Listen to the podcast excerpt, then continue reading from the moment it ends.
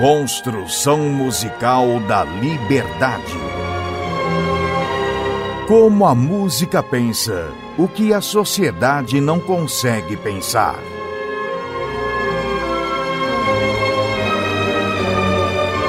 Música e filosofia com Vladimir Safatli.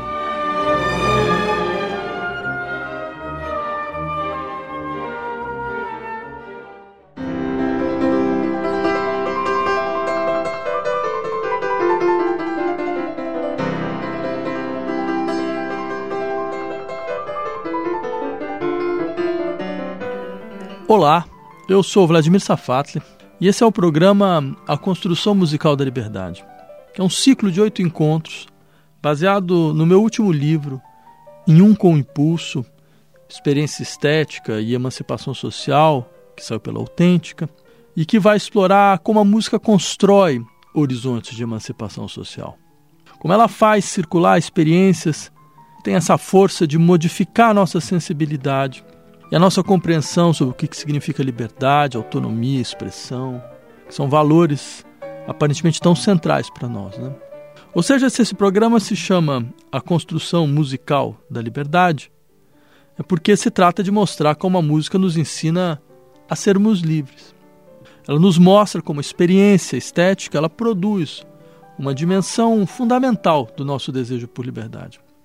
E nesse nosso encontro de hoje, eu queria falar de uma questão que atravessa a história da música né, de várias maneiras e que é constitutiva da nossa compreensão sobre, sobre a racionalidade da forma musical. Trata-se da relação entre música e natureza. Eu queria mostrar como alguns setores importantes da experiência musical do século XX, eu queria chegar até esse ponto, né, vão pensar essa relação de maneira muito original mostrando como a ideia da música afirmar sua liberdade através da ruptura do princípio de imitação com a natureza, muitas vezes nos faz esquecer que ela, né, que a música é ainda a ressonância dos processos naturais que nos afetam e que nos circundam. Nós somos seres afetados por aquilo que vem de fora. Então a gente não poderia ser indiferente ao destino dos processos que aquilo que nós entendemos por natureza né, trazem entre nós. E essa discussão é mais interessante porque a nossa concepção tradicional de liberdade tem um contraponto estrutural, que é exatamente a ideia de natureza. Né? Nós costumamos acreditar que lá onde a natureza impera, não pode haver liberdade, lá onde a natureza define os ritmos dos movimentos, não pode haver história, lá onde ela define comportamentos, não poderia haver autonomia, não poderia haver deliberação produzida pela capacidade de reflexão da consciência, e aí vai. Só que a música nos mostra uma história mais complexa. Ela pode nos auxiliar a entender como a forma de pensar essa relação no Ocidente ela é tensa, essa relação à natureza. Ela é atravessada por outras vozes, mesmo que muitas vezes essas vozes falem baixo. A história do pensamento nos mostra que nunca há crime perfeito. Nunca há imposição de dicotomias e de divisões sem tendências contrárias, que muitas vezes vão permanecer em ação, mesmo que em campos restritos, ao menos por certo tempo. Há uma história que costumam contar para nós, é de que a música ganharia sua autonomia própria quando ela parar de ser vista como uma mera imitação da natureza. Até a Idade Média, a música era uma par parte de um cosmos. Está falando da música no Ocidente. Né? Sua lógica tem uma relação mimética com as órbitas celestes e os movimentos do corpo. Isso não deve ser visto como uma metáfora só, porque antes, na verdade, a música era vista como a atualização de um ritual de manutenção da ordem cosmológica e do equilíbrio corporal manutenção de uma harmonia, que não apenas é a harmonia entre notas musicais, mas é principalmente a harmonia do próprio cosmos. Lembre-se, lembre, vamos lembrar do Platão falando bem uh, que os modos musicais, a maneira como se toca, abalam os alicerces da cidade. Ou seja, daí essa ideia de que é necessário reiterar essa ordem, e a música é um, é um instrumento dessa reiteração. E mesmo que esse lugar da música passe por alguma forma de desencantamento no Ocidente, a relação da música à natureza vai continuar de outras maneiras. Eu queria falar de algumas dessas maneiras e principalmente falar de como esse problema vai chegar até nós, indicando caminhos a serem explorados, já setores da música que vão ser uma ponta de lança da crítica ao discurso da razão como um processo de desencantamento do mundo, dominação da natureza. Talvez uma maneira então interessante de começar passe por lembrar uma discussão importante para a história da música, envolvendo um filósofo que também era músico e um músico que tinha pendores filosóficos. São eles Jean-Jacques Rousseau e Jean-Philippe Rameau. A gente está no século XVIII. E Rousseau se insurge contra o desenvolvimento da linguagem musical, impulsionado à sua época, por exemplo, pelo Tratado de Harmonia do Rameau. É um dos livros fundamentais da história da música ocidental, porque ele ordena as condições do desenvolvimento do sistema tonal. Entre outras coisas, ele se insurge, Rousseau, contra, contra esse processo, porque a partir de então a música iria cada vez mais perder sua relação de significação com a natureza.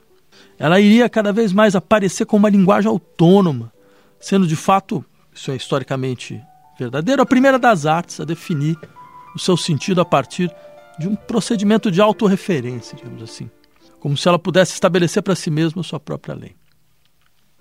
Bem, contra isso, Rousseau vai insistir que a música deveria preservar a centralidade e a inteligibilidade do elemento que ela imitava da natureza, a saber, a melodia e o canto. A natureza tem melodia.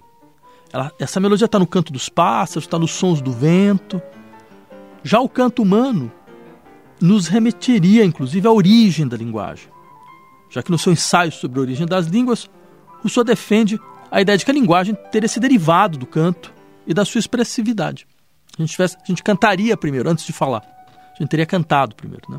Por isso que ele se insurge contra a música que nos leva a perder a clareza, a transparência e a presença garantida pela melodia, que seria, na verdade, equivalente à perda da força expressiva da linguagem. E para ele, Rousseau, isso vai significar alienação cada vez maior do humano em relação à natureza. Como Rousseau também era um bom músico, a gente pode perceber isso claramente em uma das suas peças. Música e Filosofia com Vladimir Safatli. Vamos ouvir então uma área da sua ópera O Adivinho da Aldeia, na interpretação do Cantus Firmus Consort, na regência de Andreas Reis. E a área se chama Si de Galão de la Vila, Se os Galanteadores da Vila. Essa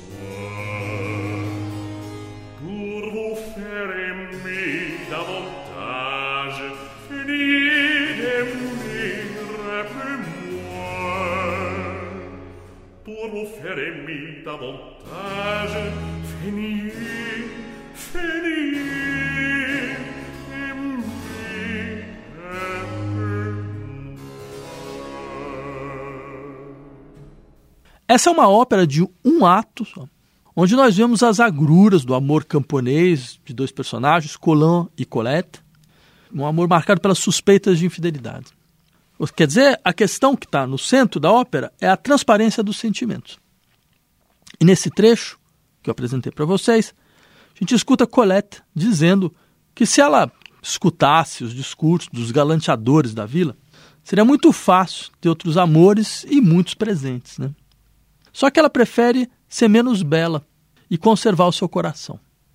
No que o adivinho responde, na segunda parte, né, que ele vai ajudá-la a recuperar o seu amor, mas que para fazer isso ela vai, vai ser necessário fingir amar menos.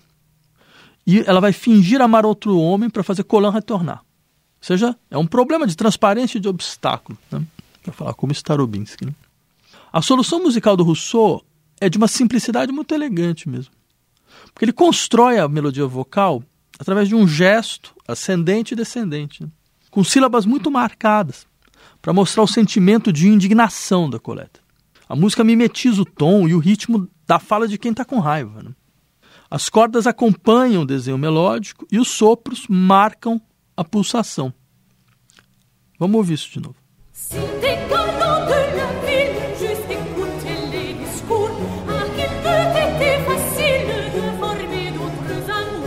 É interessante como a melodia muda quando Colette declara o seu amor. Ela vai se adaptar ao ritmo mais sinuoso de uma declaração de amor. Ela vai ganhar lirismo.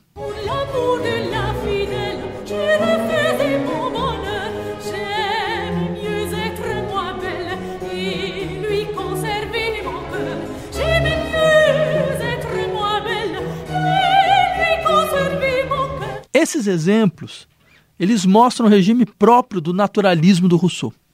Eles evidenciam uma música que se organiza para dar à melodia transparência e fazer dela, fazer que ela sempre derivar a melodia de uma gramática de afetos presentes na voz humana, clara, que nesse caso enraiza o humano no seio da natureza. A voz, como vai dizer Jacques Derrida, filósofo mais à frente, é o espaço da autoafecção, do vínculo entre sentido e presença. A voz é sempre primeiro um ato de ouvir a si mesmo, de saber que se está presente a si mesmo. Não é por outra razão que ela vai ser tão importante para Rousseau. Porque ele tem um projeto político por trás dessa reflexão musical. Ele compreende que a sociedade é marcada por uma alienação fundamental. Ele quer então recuperar a força de uma origem que ressoa entre nós, mas só como nostalgia de um estado de natureza que seria marcado pela liberdade, pelo nomadismo. Mas a música tem que ser uma espécie de guardiã dessa autenticidade, de uma origem recalcada pelo progresso. Só que o século XVIII é também o espaço de um embate entre duas formas de naturalismo musical. Essa é uma só. A outra vem do Jean-Philippe Rameau, com quem Rousseau vai estar sempre em conflito. Né? Ao invés de insistir, qual que é a diferença entre os dois? Ao invés de insistir no vínculo entre melodia e sentido musical, Rameau vai sistematizar a relação entre harmonia e sentido. Melodia, harmonia. Ele vai estar, tá, uh, ou seja, o sentido musical para o Rameau vai estar tá enraizado na capacidade que a música teria de definir, a partir das consonâncias naturais próprias ao, ao som, sistemas de relações, dinâmicas de progressões, leis internas ao seu próprio desenvolvimento. A harmonia é, é a dimensão vertical da música, né? ou seja, duas ou mais vozes que se desenvolvem ao mesmo tempo. Dar importância à harmonia significa dizer que a música se aproxima da natureza, mas pela sua estrutura, entendeu? e não pela sua semelhança a fenômenos que estão ao alcance da nossa percepção. Ou seja, tem uma diferença entre fenômeno e estrutura aqui, muito interessante. O Rousseau pensa a imitação da natureza a partir do fenômeno da natureza, né? aquilo que a natureza nos dá imediatamente. Né? O amor pensa a partir da estrutura, aquilo que é preciso reconstruir. E o que, que a gente encontra na estrutura? Primeiro, a gente encontra uma forma de definir consonância e dissonância, de definir, ou seja, identidade e diferença. Segundo, uma forma de construir coerência, de criar uma unidade, uma totalidade. E terceiro, uma direção, uma direção necessária para o movimento uma organização da nossa maneira de fazer o tempo passar. Ou seja, identidade, unidade, coerência, movimento, tudo isso seriam determinações de uma gramática natural. Hans Eisler, um músico alemão, dizia que a história da música é a história da dissonância. Ou seja, a dissonância ela teria uma história. Olha só, vejam só vocês. Costuma-se dizer que o nosso sistema tonal, que é o mais natural para nós até hoje, tem intervalos dissonantes, porque eles estariam mais longe das consonâncias. Só que a ideia de mais longe não é exatamente algo evidente. A partir de quando algo é realmente mais longe? Não vai estar por acaso, não será por acaso que a nossa sensibilidade para a dissonância vai mudar com o passar do tempo. Isso ocorre porque a partir de um certo momento, a dissonância não vai ser algo que a gente deve evitar ou tocar apenas de passagem. E antes de voltar a Rameau, eu queria apresentar uma música na qual os princípios da harmonia tonal ainda não estão estabelecidos. Para vocês terem uma ideia da diferença. Né? Vamos ouvir, por exemplo, uma música do século XIV, de um dos compositores mais importantes da época, que era o Guillaume de Machaut. A música se chama O Meu Fim é o Meu Começo, interpretada pelo Consórcio de Música Antiga de Londres.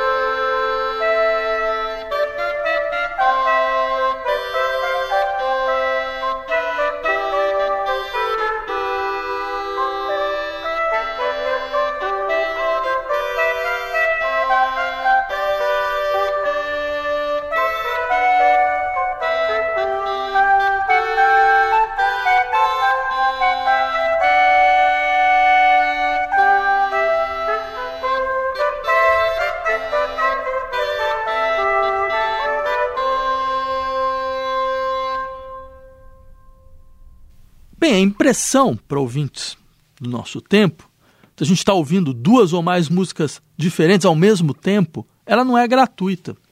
Ela expressa a inexistência da necessidade de pensar música através de um sistema de coordenação entre vozes, que é próprio da harmonia, né? a partir de um princípio comum, como, por exemplo, a distância que todas as notas que ocorrem ao mesmo momento, sincronicamente, teriam de um mesmo centro comum. É isso que garante para nós certo? essa ideia de que está tudo coordenado, tem uma coerência. Construção musical da liberdade. Mas vamos voltar a Rameau. Eu queria apresentar para vocês um trecho da ópera balé Lisão de Galant, né? na interpretação da Orquestra Orfeu sobre a regência de Georg Vasseg.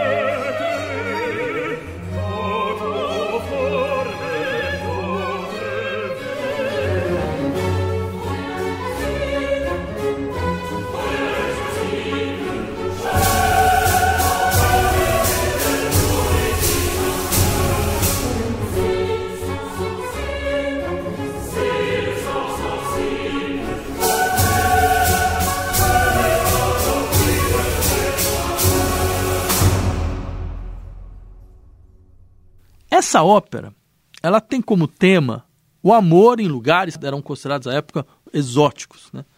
pelos europeus, claro, né? como a Turquia otomana, o Peru inca, a Pérsia e a América do Norte. Partilhando de um certo espírito iluminista que era presente na sua época, Rameau quer, de certa maneira, mostrar que a mesma razão se encontra em todos os lugares. Ou seja, os selvagens, entre aspas, né, são mais ou menos como nós. Né? O trecho que nós ouvimos, por exemplo, ele nasceu da impressão em Rameau de um fato que realmente aconteceu, que a dança de chefes de tribos norte-americanas que foram a Paris para serem apresentados ao rei e jurar fidelidade. Né? Não por acaso o texto faz ameríndios cantarem, esse é o texto, né? florestas aprazíveis, jamais um desejo vão transtorna os nossos corações. Ou seja, Lá onde o heterogêneo canta, ele canta a segurança de um sistema que, mesmo integrando o que estremece a sensibilidade, mesmo integrando a diferença, vai saber sempre se afirmar.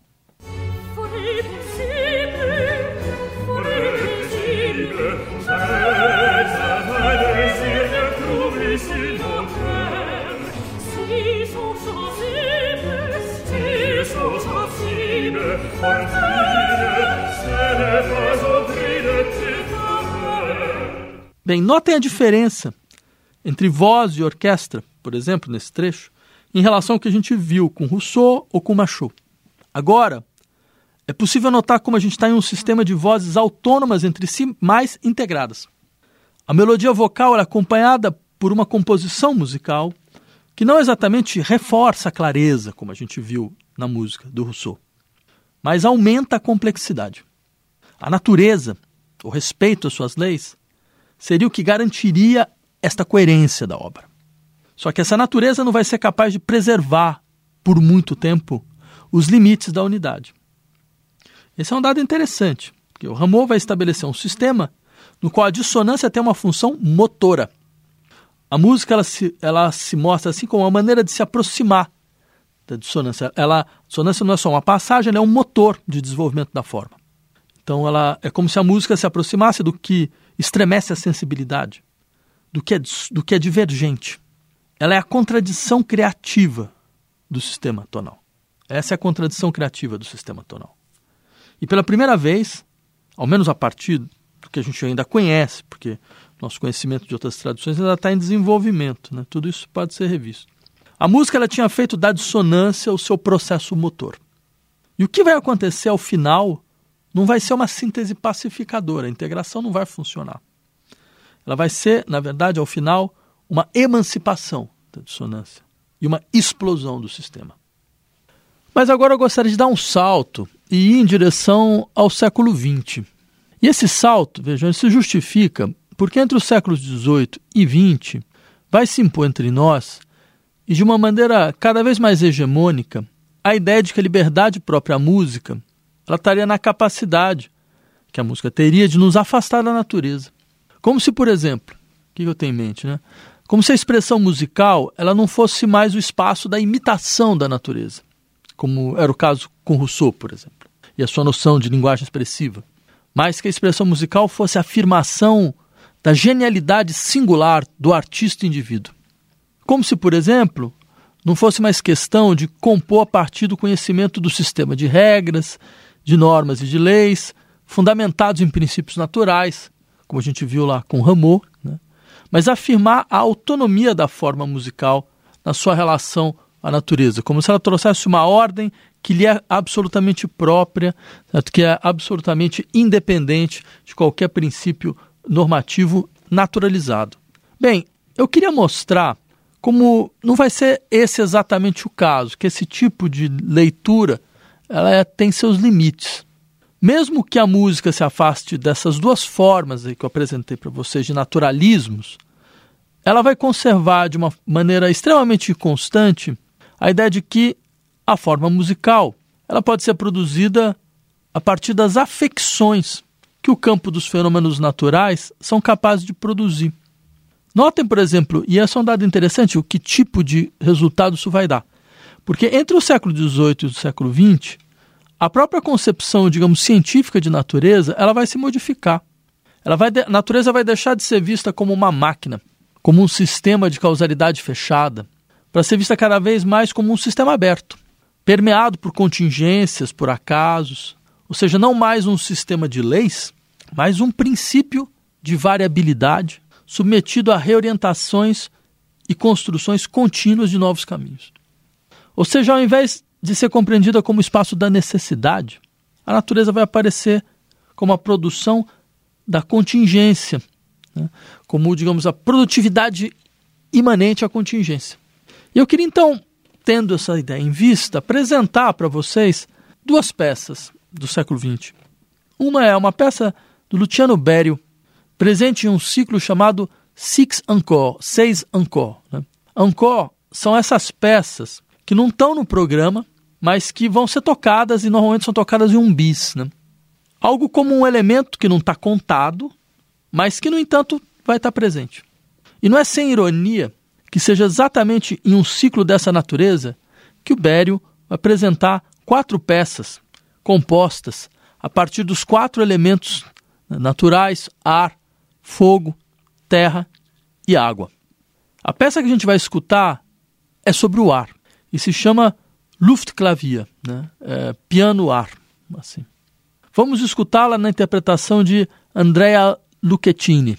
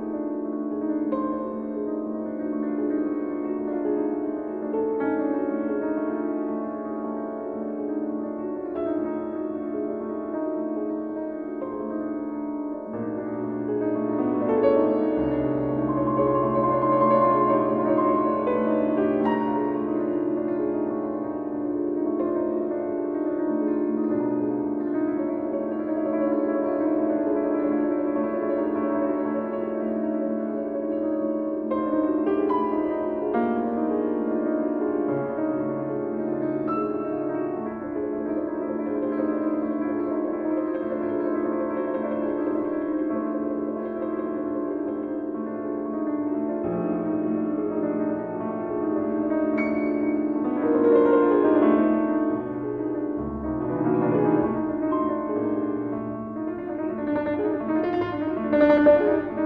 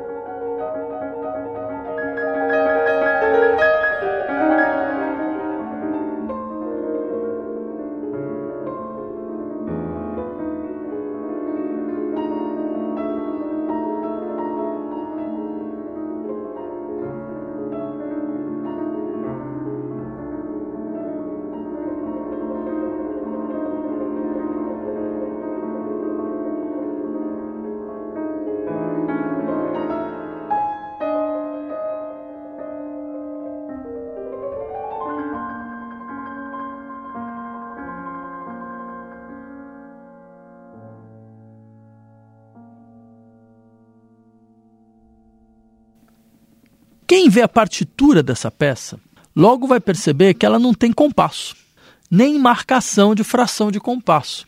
Muito interessante, ela tem um tempo livre. Né? O tempo ele é marcado apenas pela indicação do valor da nota, no caso da semínima. E esse valor, ainda por cima, vai variar no interior da peça. Ou seja, a peça que. Na peça, a gente vai ouvir, exatamente por causa disso, o tempo se acelerar e depois se desacelerar.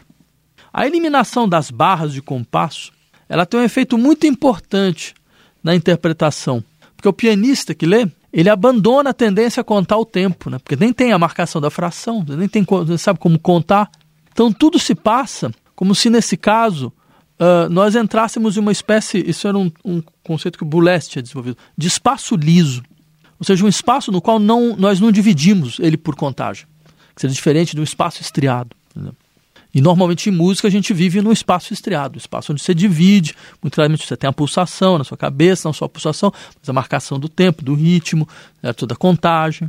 E nesse espaço liso se desdobra uma ideia musical que funciona como um princípio motor e estruturador de toda a peça. Né?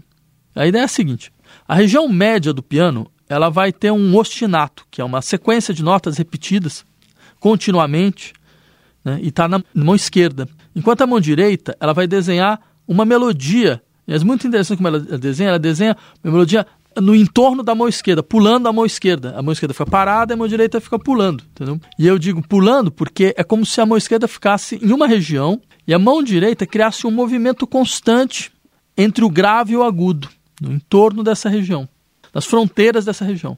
Ibério pede na partitura que o pianista toque o mais rápido possível e o mais igual possível como se fosse um bloco.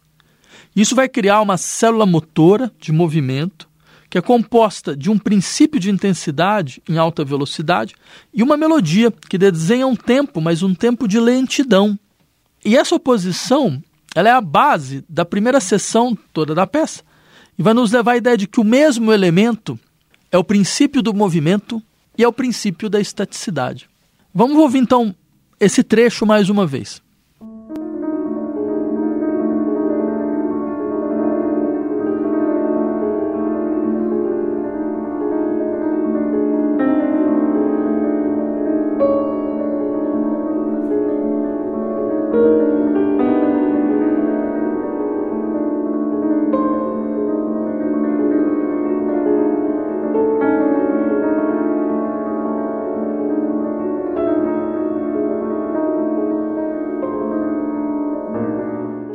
Depois, a peça ela como se contrai. Inclusive a partitura ela se contrai, porque a gente estava, o Bério foi obrigado a fazer uma partitura com três pautas, né? porque tem essa mão esquerda que está parada, a mão direita que vai pulando de um lado para o outro, ela pula de uma pauta para outra. E aí ela volta a ter só duas pautas nesse momento, nesse, nessa segunda sessão. E essa contração ela parte de um ponto máximo, que é as duas mãos tocando a mesma nota, porque isso cria um fluxo de intensidade, um fluxo simples de intensidade, né, porque vai ser a, a variação da intensidade que vai dar a vitalidade desse, desse, dessa, desse motivo, dessa, desse, da célula motívica. Né? Então, esse fluxo com um centro muito definido por um som, ele vai se desenvolver até a peça apresentar o seu primeiro ponto de parada, onde a gente ouve pela primeira vez um momento de total estaticidade. Então vamos até lá.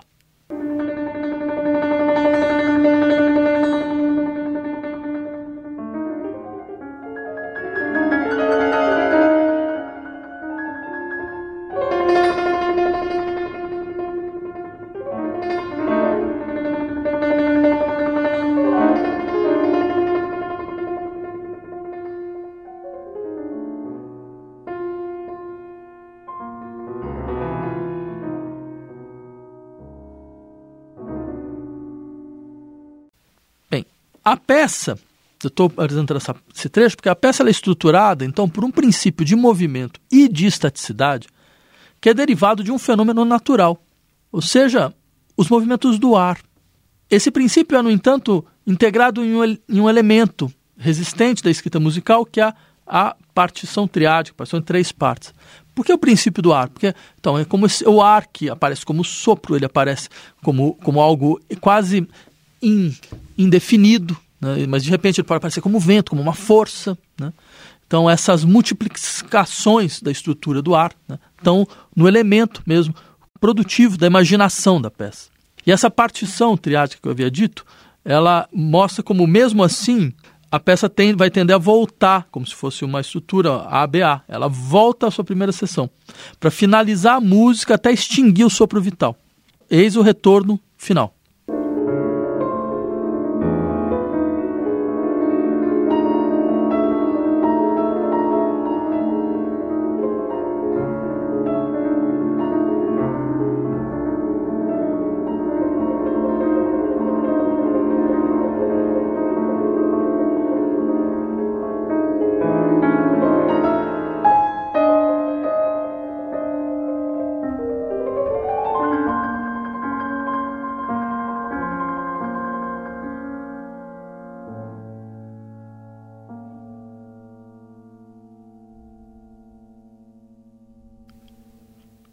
Então, como vocês podem ver, a natureza fornece à peça o seu princípio de movimento, mas não através da naturalização de dinâmicas de progressão harmônica.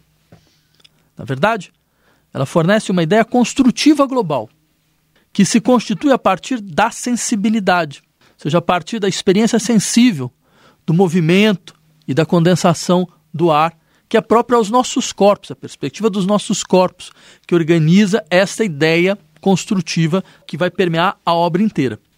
Agora eu queria terminar nosso programa de hoje com uma peça do compositor Gerard Griset, chamada Vortex Temporum, ou seja, turbilhão de tempo. E trata-se de uma peça construída a partir de um encontro entre três tempos naturais: o tempo humano, que é o tempo da respiração, é o tempo da linguagem, o tempo das baleias, que é o tempo espectral dos ritmos do sono, como diz o, o próprio Grisé, e o tempo dos insetos e dos pássaros, que é um tempo contraído ao extremo, no interior do qual os contornos desapareceriam. É o tempo da terra, né, do mar, do ar.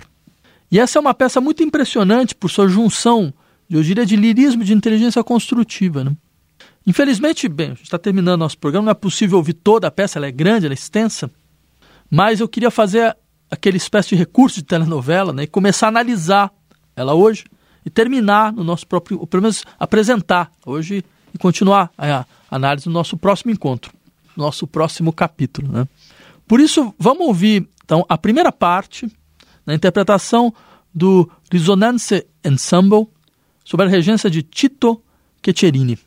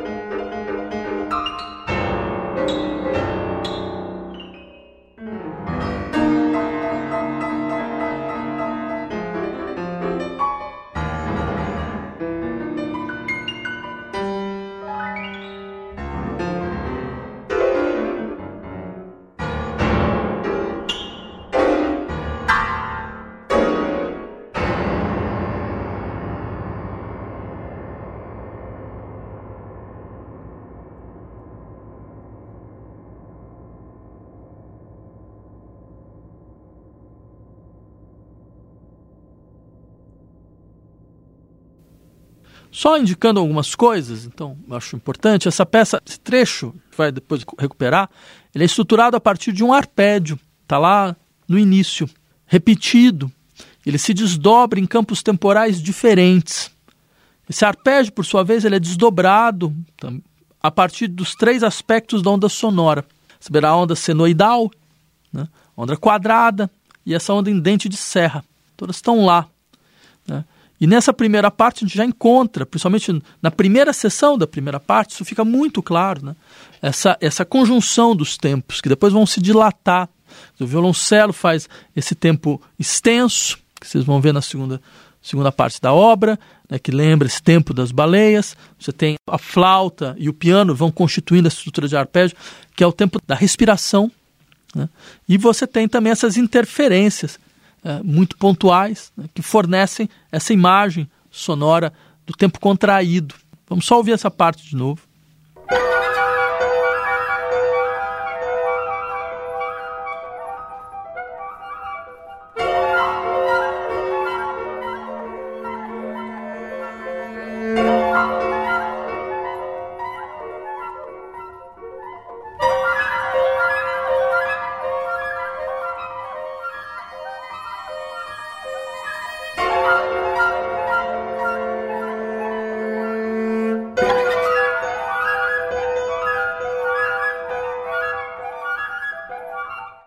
Bem, a gente vai retomar então essa análise, mas por enquanto, para vocês perceberem, a gente termina o programa aqui insistindo quão complexa, rica e fundamental é a relação entre música, natureza e liberdade. A Rádio USP apresentou Construção Musical da Liberdade. Produção e apresentação: Vladimir Safatli.